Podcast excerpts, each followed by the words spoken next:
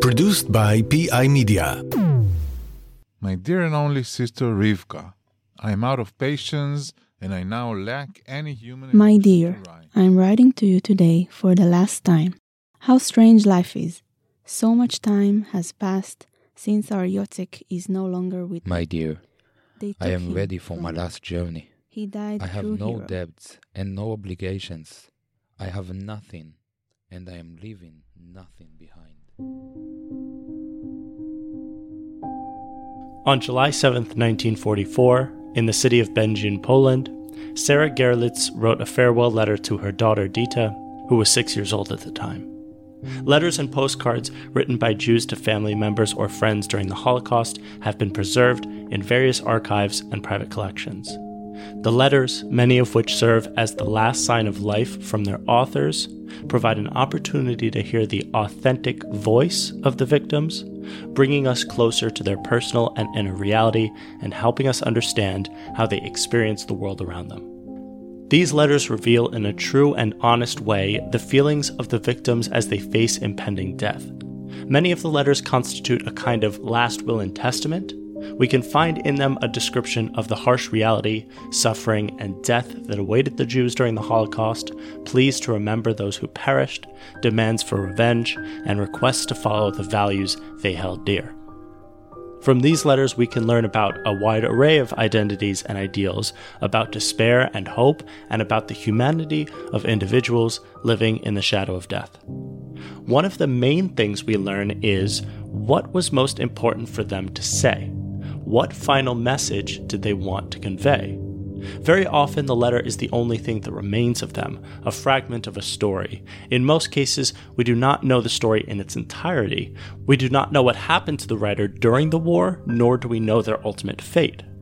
Hello and welcome to On the Holocaust, a podcast from Yad Vashem, the World Holocaust Remembrance Center.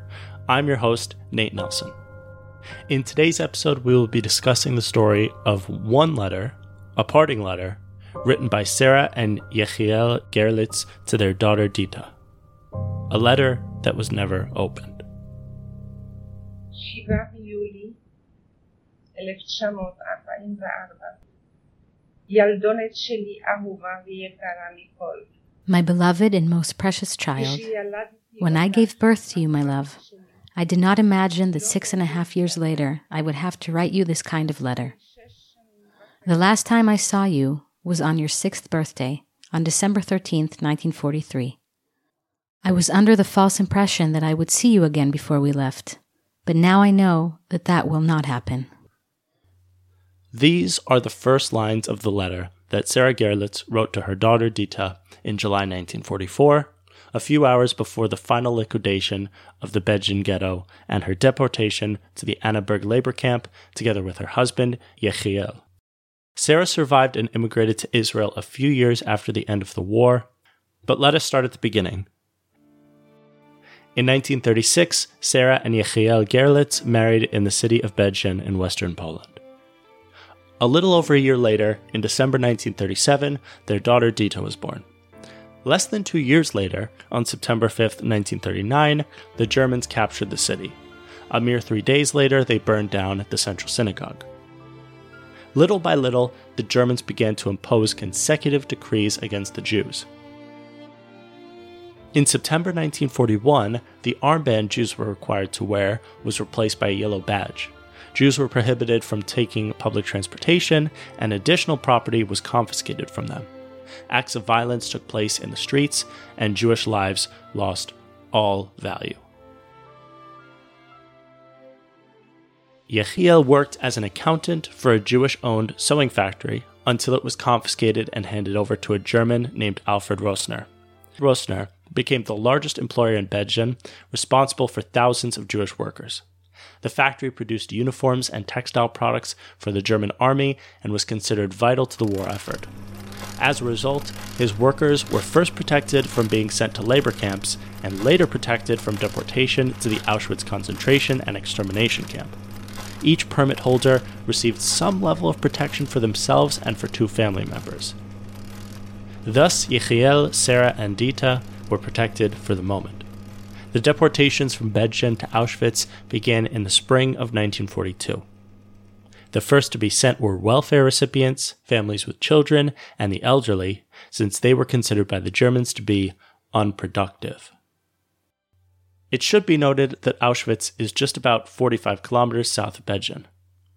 On August 11, 1942, all the Jews remaining in Bedzin were ordered to report the next day, ostensibly to register and have their certificates renewed. In truth, the goal was to deport more Jews to Auschwitz. In 1942, on the 12th of August, the first action took place when we were told that they wanted to change our identity cards. They gathered the whole population in three places. There was a sports field and two other places that I don't remember. Everyone came except for a few dozen who were sick and people who were afraid, who hid in their houses and didn't come. There were only a few dozens from among thousands of Jews who came to change ID cards, having been told there would be no punishment. They kept us from morning until the next day, something like 36 hours. It rained terribly at night, and the next day it was hot, like in Israel, with the sun beating down on our heads. They sent thousands of Jews to Auschwitz. We still didn't know that Auschwitz existed. I mean, we knew that there was a town called Auschwitz, but we didn't know that there were crematoria there. But later it became clear to us where they took these Jews. On August 14th, 5,000 Jews from Bedzin were deported to Auschwitz. Dozens of Jews, among them children and babies, were murdered during the action. Some, mainly unemployed and welfare recipients, committed suicide. The rest were returned to the town. The Jews of Bedzin were confined to a ghetto only in April 1943. The ghetto was located in an area of the city called Kamionka that was set up as a large labor camp for the approximately 19,000 Jews who remained in the city after the action and its deportations. Sarah, Yechiel, and Dita were also imprisoned there. In June 1943, a major action took place in Bedzin. Today we know that this was the beginning of the liquidation of the ghetto. The Jews of Bedzin, including Sarah and Yechiel, began to realize that their chances of survival were shrinking every day, even with Yechiel's work permit. On June 22nd, the German police surrounded the ghetto area, and their men gathered the Jews into the central square. This time, many Jews did not show up for selection, many old people, children, and illegal residents having realized that they would be deported. They tried to hide in malinas, hiding places around the ghetto. Sarah, Yechiel, and Dita came forward. The selection began, and the Germans started separating the Jews into two groups. This time, as Sarah testifies, they did not know whether they were in the group designated for work or for deportation, since each of the groups had a mix of young people, children, and the elderly. Suddenly, they see that one of the heads of the Jewish community removed his sister from their group and transferred her to the other. They realize that they are on the side designated for deportation. A short time later, a Jewish policeman grabs Dita and transfers her to the other group as well. Sarah and Yechiel are seized with despair. One of the Jewish policemen, who had a bad reputation, grabbed our daughter. I started shouting because I didn't know where she had been taken. I fell into complete despair because I didn't know which side I was on. If I was on the good side, then my daughter is on the bad side. But if I am on the bad side, then how will she manage without us? A little girl. If we have to die, then let's die together with her. I remember that my husband sat down on the ground and grabbed his head. Let me think. Suddenly he got up. Yechiel begins to walk among the people, as if he sees and yet cannot be seen, and manages to reach the group to which Dita is taken. Sarah said in her testimony that it is a mystery to this day how they let him pass through, moving ever so slowly. Suddenly, my husband returns, wearing a policeman's hat. He takes me by the hand and slowly we pass through. It turned out that of 17,000 Jews, about 400 were selected to live, and the rest were sent to their deaths. This is how he took me out. He left our daughter with a friend who hid her under her dress. He told me that he realized that if he found our girl among those who were to live, he would try to save his wife as well. After the action of June 22nd, we knew that this was the end, that the ghetto was being liquidated. Following the action, Sarah and Yechiel understood that Dita must be taken out of the ghetto and hidden with a Polish family. It was a very difficult decision and a complex one as well, first of all, from a logistical point of view, that is, finding a Pole willing to take the risk of hiding a Jewish child. In Poland and the territories of Eastern Europe, helping Jews was punishable by death, and often whole families were killed for doing so. Of course, remaining in Bedzin was risky for Yechiel, Sarah, and Dita in the event they were caught and deported. This complex decision is difficult emotionally as well. I think that we can understand why it took more than a year from the beginning of the deportations until Yechiel and Sarah came to the decision to hand Dita over into hiding. There is a slow internalization of a reality that is hard to come to terms with, a reality in which innocent people are hunted down and sent to their deaths. Even when news arrives about what happened in the places where people were being sent, the natural tendency of most people was to think that it won't happen. Other people were taken, but they didn't take me. I work for the Germans, which means I'm essential for them, so they won't send me. Only when new actions take place do they come to understand the intent of the final solution, an overall total destruction of the Jews, and that it is only a matter of time until it reaches you. And finally, for parents to recognize that they can no longer protect their children is also a realization that takes time. So it was a process for Sarah and Yechiel to truly understand that they could no longer protect Dita. Sabina Glotzerova, a nurse in the Warsaw Ghetto, who also decided to hide her daughter on the Aryan side of the city after a long and difficult emotional struggle, said in her testimony in order to save the most precious creature in my world, I had to separate myself from her. I did not stop thinking about my daughter for a single moment. This, in essence, is the main point of the story. Handing over children during the Holocaust is, in a sense, a violation of an unwritten contract between parent and child, that the parent will always be there to protect the child and take care of them, mediate the world for them. During the Holocaust, in many cases, the only way to protect your child or save their life was by handing them over, usually to strangers. This is the opposite of our natural instinct. When there is danger or a difficult and frightening reality, our instinct is to hug close. In this case, the parents had no choice but to do the opposite and give their children away. I want to further illustrate the parents' difficulty in deciding whether or not to give away or keep close and the fluctuation between these two impossible options. And here too, I will start with a letter, a letter from Genia Yudsky. In August 1943, the Sosnowiec ghetto was liquidated. Genia's husband, Ber, was caught and murdered, but she managed to escape with their son, Michał, to the Aryan side, and she succeeds in obtaining fake identity certificates for both of them. She turned Michal over to the care of a Polish woman named Bronia, while Genia found a job running the household of a German physician.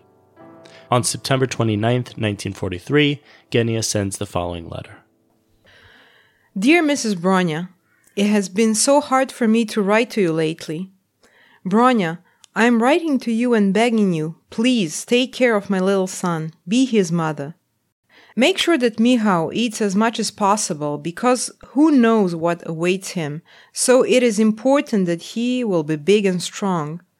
Again, I ask that he always have warm clothes and socks. I can't write any more. I am out of tears. May God protect you. Sending kisses. Genia's mental distress is obvious from the letter, yet she and her son are both already in a relatively safe place, no longer in the ghetto, in reasonable living conditions. We understand that her distress stems from the distance and separation from her son. The physician, instructed to relocate to Vienna for his work, offered to bring along Genia and her son. Sometime later, Genia's identity was revealed. She was taken to a prison, while Michal was placed in an orphanage. When the Gestapo informed Genia of her imminent deportation, she decided to take her son with her, fearing that the orphanage would be destroyed. In 1944, the mother and son were deported to Auschwitz and murdered. The children in the orphanage survived. Let us return to the Gerlitz family and to the decision made by Sarah and Yechiel. Sarah's uncle, her father's brother, was also in Bedzin. He was there with his daughter and with two of his grandchildren.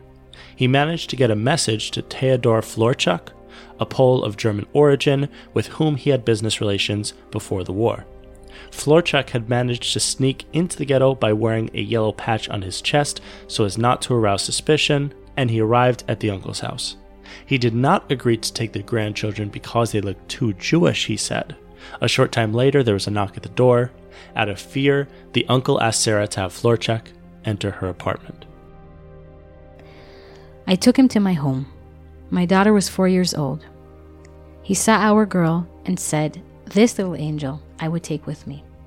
Since the events of June 22nd, I had prepared the girl for this possibility, but I hadn't yet worked out a plan about who to give her to.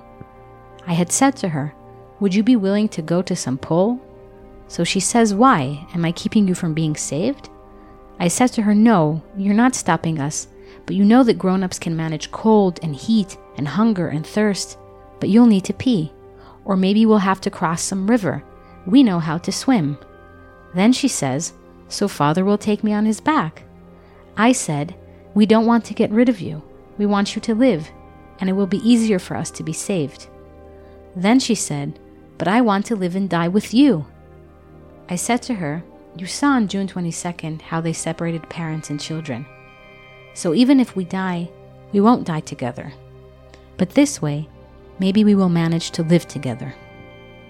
When this person came and said, This little angel I would take with me, I asked her, What do you think? And she looked at him from head to toe and said, I am willing to go with this man, but only on the condition that you do everything to stay alive. Otherwise, I don't want to live either. That afternoon, he came with his wife. It was Wednesday or something like that, and they took her. I only gave her one change of clothes and said, Well, we'll try. Let's see how she adjusts there. The next day, Thursday, he came with his wife and two daughters, with our girl already wearing a cross, to take more things. He wanted to show her that there was a way back, that she could go back and forth. But she already is wearing a cross, and she has a different hairdo. She already looks like a little shiksa. I gave him a bunch of clothes. On Saturday, he brought her to visit before noon, together with his wife. And I was so tempted that I told him maybe she'd stay with us for one night because there is never an action on Sunday. But he says I wouldn't put her in that kind of danger. The last train to Katowice left at 4:10 in the afternoon. They left the house before 4. I was still looking through the window and saw our girl. Our girl left before 4. At 11 that night, the ghetto was surrounded. The Gestapo and SS had already surrounded the ghetto with searchlights. The liquidation of the ghetto had begun.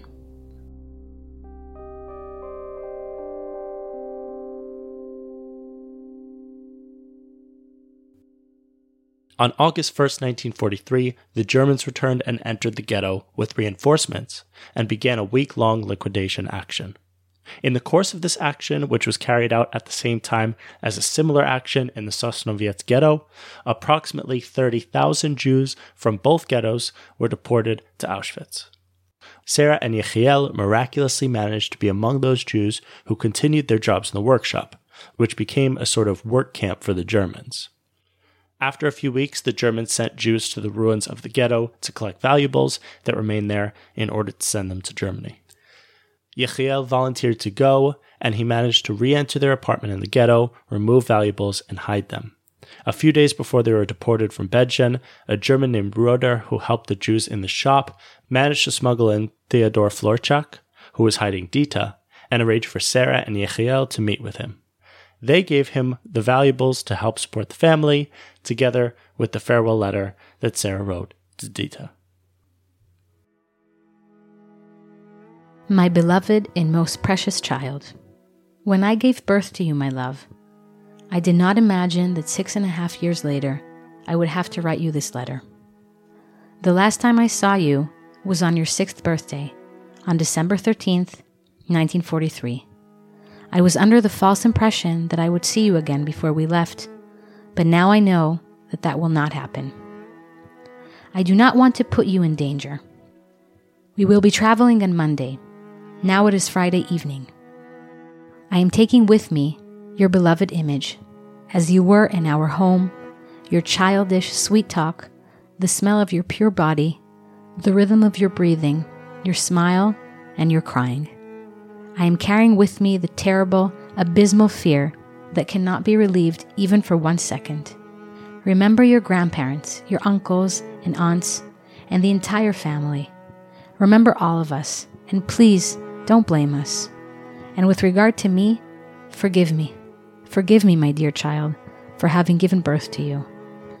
I had wanted to bring you to the world so that you would live your life in your community, and if things turned out differently, it is not our fault.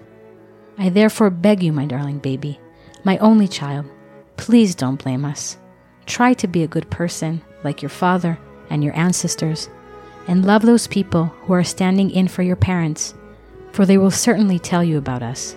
I would like you to recognize how much they are sacrificing on your behalf, and you should make them proud, so that they will not regret having taken you in. Another thing I want you to know is that your mother was a proud person despite all the humiliation we suffered from our enemies. And if it is her destiny to die, she will die without protest, without weeping, with a scornful smile for her hangman.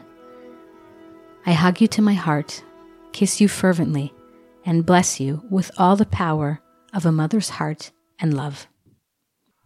Sarah writes this letter to Dita with the understanding that they may not survive and reunite when the war finally ends. This is an unbearable thought. I spoke earlier about the difficulty parents had in handing over their children. Here, we encounter another fundamental difficulty the fact that parents who are being separated from their children cannot assure them that they will return. The promise of, I am leaving you here, but don't worry, I'll be back, helps both sides part with some level of confidence, with some certainty. Such a promise helps reduce the feeling of abandonment for both parents and children. During the Holocaust, parents had no choice but to hand their children over without being able to promise them that they will return. And the vast majority did not return. In the letter that Sarah wrote to Dita, one can feel her fear that she will not return and her realization that Dita may be unable to accept the fact that her parents gave her up and did not return. In this letter, Sarah is sharing her final words with Dita. What does she choose to write? We could spend months analyzing this letter. Every sentence carries deep significance. I would like to note three things that stand out. First, her love for Dita, which appears repeatedly in countless words and ways. That Dita should always remember that she was given away to be hidden out of love and concern. My beloved and most precious child, I am taking with me your beloved image, the taste of your sweet kisses, and more. We gave you away, but you are beloved, and you are always with us in our hearts. And as part of this, always remember that you are part of a family tradition, that you have roots. Sarah mentions the community repeatedly and asks Dita to remember her ancestors, her heritage, and that she hopes Dita will be as kind hearted as they were. The third thing is the deep feeling of guilt and the fear that Dita will never forgive them for having abandoned her. We, of course, understand what forced them to do it, but Dita was a six and a half year old child when she was handed over to strangers. When I gave birth to you, my love, I did not imagine that six and a half years later I would have to write you this letter. That is, I did not imagine that I would be forced to hand you over to strangers. If God wills it and we survive, there are many things I will explain to you that you do not understand. And I assume you couldn't possibly understand if you grew up in a different environment and in an atmosphere of freedom. I hope and pray that you will not condemn us, that you will cherish our memory. It is important to understand that the Gerlitz family story is the story of many families who stood at this very crossroads and were forced to decide whether to hand over one's child to a stranger for an unknown time to an unknown fate, attempting to save the child's life, or to stay together even as the threat of death becomes more and more tangible. We, of course, cannot judge either of these decisions because, as Sarah writes in the letter, People who live in a different setting and in an atmosphere of freedom cannot understand, or even pretend to understand, such reality. At this point, I would also like to refer to the three lines added to the letter by Yechiel. What can I possibly write to my only daughter who is more precious than anything in the world? You would have to open my heart and examine it because no pen can describe what is there right now at this moment. I believe with complete faith, despite everything, that we will prevail and return our hearts to one another. Effectively, Yechiel is writing to Dita that he is unable to articulate his feelings to her in writing. The inability to describe the situation to those who are not actually in it, and the lack of words to describe the reality or their feelings related to it, is something that recurs frequently in final diaries and letters, as well as in testimonies given after the Holocaust. Along with this letter, Sarah and Yechiel gave Roder the address of Yechiel's brother, Zev, who lived in the United States. They asked him to let Zev know that Dita would be staying with the Florchak family along with their address in the event Sarah and Yechiel did not survive. Three days after the letter was sent, the workshop in Bedzin was closed for good, and Sarah and Yechiel were transferred to the Annaberg labor camp, a subcamp of the Gross Rosen concentration camp. A few months later, in January 1945, they were taken on a death march to Gross Rosen, together with the rest of the remaining Annaberg prisoners. The prisoners walked in the snow for eight days. Those who fell were shot on the spot. At the end of the march, they were loaded onto coal wagons, and after two further days of travel, they arrived at Gross Rosen. While we were in Annaberg, we were still human beings, or at least we felt that we succeeded in keeping our humanity. We were still people, even though we were hungry, even though we were humiliated many times. Still, it seemed to us at the time that we had reached the lowest rung of existence. But when we arrived in Grossrosen, when we arrived to Buchenwald, when we got to Mauthausen, when we got to Bergen-Belsen, we saw that there was no end to evil, no limit. As much as we always thought this was it, it couldn't get worse, we later came to know that there was no bottom. Sarah was a prisoner in the Grossrosen camp for two weeks, and from there she was transferred via Buchenwald to Mauthausen. Despite the search she underwent in every camp, Sarah managed to hide between her fingers a photo wrapped in cellophane with the faces of Dita, Yechiel, and her parents. Miraculously, Sarah managed to keep the picture in all the camps she was in. From Mauthausen, Sarah was sent on a death march and traveled in cattle cars for long days in the snow, in the cold, with almost no food, ultimately arriving in Bergen-Belsen. Sarah, like many other survivors, said that Bergen-Belsen was the worst of the concentration camps where she was interned. I regained consciousness on April 28th, two weeks after liberation, when I was already in the hospital. I had been full of sores and was stuck to a corpse. I could not move. And suddenly I found myself in a bed, alone, everything white. By my hand was a stool with a white napkin and a beer bottle with a sycamore brown sticking out.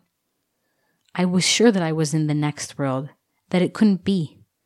It was the morning, and for some reason I began to cry. And I cried for hours and hours. After liberation, I learned that on that day, April 28th, at that time, my husband collapsed on the death march. After liberation, Sarah remained hospitalized for four months. While recuperating, Sarah wrote letters to the Florchak family to let them know that she was alive, but not a single letter reached its destination. When she became stronger, Sarah returned to Buchenwald together with Bula, her niece, who also survived because she heard from a mutual friend that the last time he saw Yechiel was there. Yechiel was not in Buchenwald, and Sarah decides to go to Katowice to look for Dita, hoping that she might meet him there. It was the 7th of August, and it was very hot. I arrived at Mikulowska 44, the house where I knew. A total of four houses in Katowice were bombed and destroyed, and this was one of those houses. I sat down on the ruins and thought, what do I do next? People passed by and saw a skeleton sitting there in despair, and they asked if they could help me. I said, The Florchak family used to live here, but the house is destroyed. I am coming back from a camp. Does anyone know what happened to the family? And they tell me that yes, they lived here. Now they lived on Vanda Street. They gave me the address, and I go there on foot. They lived on the fifth floor. The elevator was broken, and I go up to the fifth floor and don't dare ring the doorbell because now my fate is decided. And I sit on the stairs and don't know what to do. Suddenly, the 14 year old son of the Florchaks arrived. He recognized Sarah and said to her, Sarah, are you here? Yechiel and Dita are waiting for you on the train. Sarah says that she fainted on the spot. When she recovered, she hurried to the train station. There, on the floor in the waiting room, sat Yechiel. Yechiel didn't recognize Sarah, but Dita, who recognized her immediately, jumped up and shouted, Mommy. It turns out that Yechiel had arrived in Katowice about two months before Sarah. From the moment he arrived, Dita would not let him out of her sight. Every day they went to the train station in the hope that Sarah would come. On August 7, 1945, two years after Dita was handed over to the Florzaks as a six year old, the family was reunited. This is, without question, an exciting moment.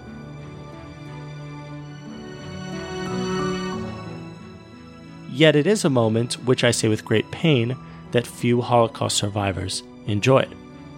The vast majority of survivors were left alone in the world. In 1951, after several years in Germany, Sarah, Yechiel, and Dita emigrated to Israel. Two years later, their son Yisachar was born. In 1956, Dita married Uri, and they had three children. Dita died in 1997, a few years after her mother's passing, and was blessed to have six grandchildren.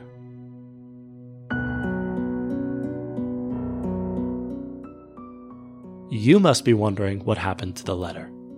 The letter, as I said at the beginning, was never opened. This is the testimony that Sarah gave at Yad Vashem in 1986.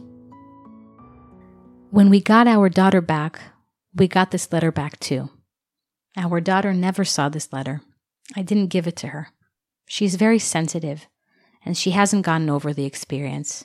She can't talk about those times, which shows that she hasn't gotten over it but I still want to make copies of it to leave to my children. The original will go to Yad Vashem.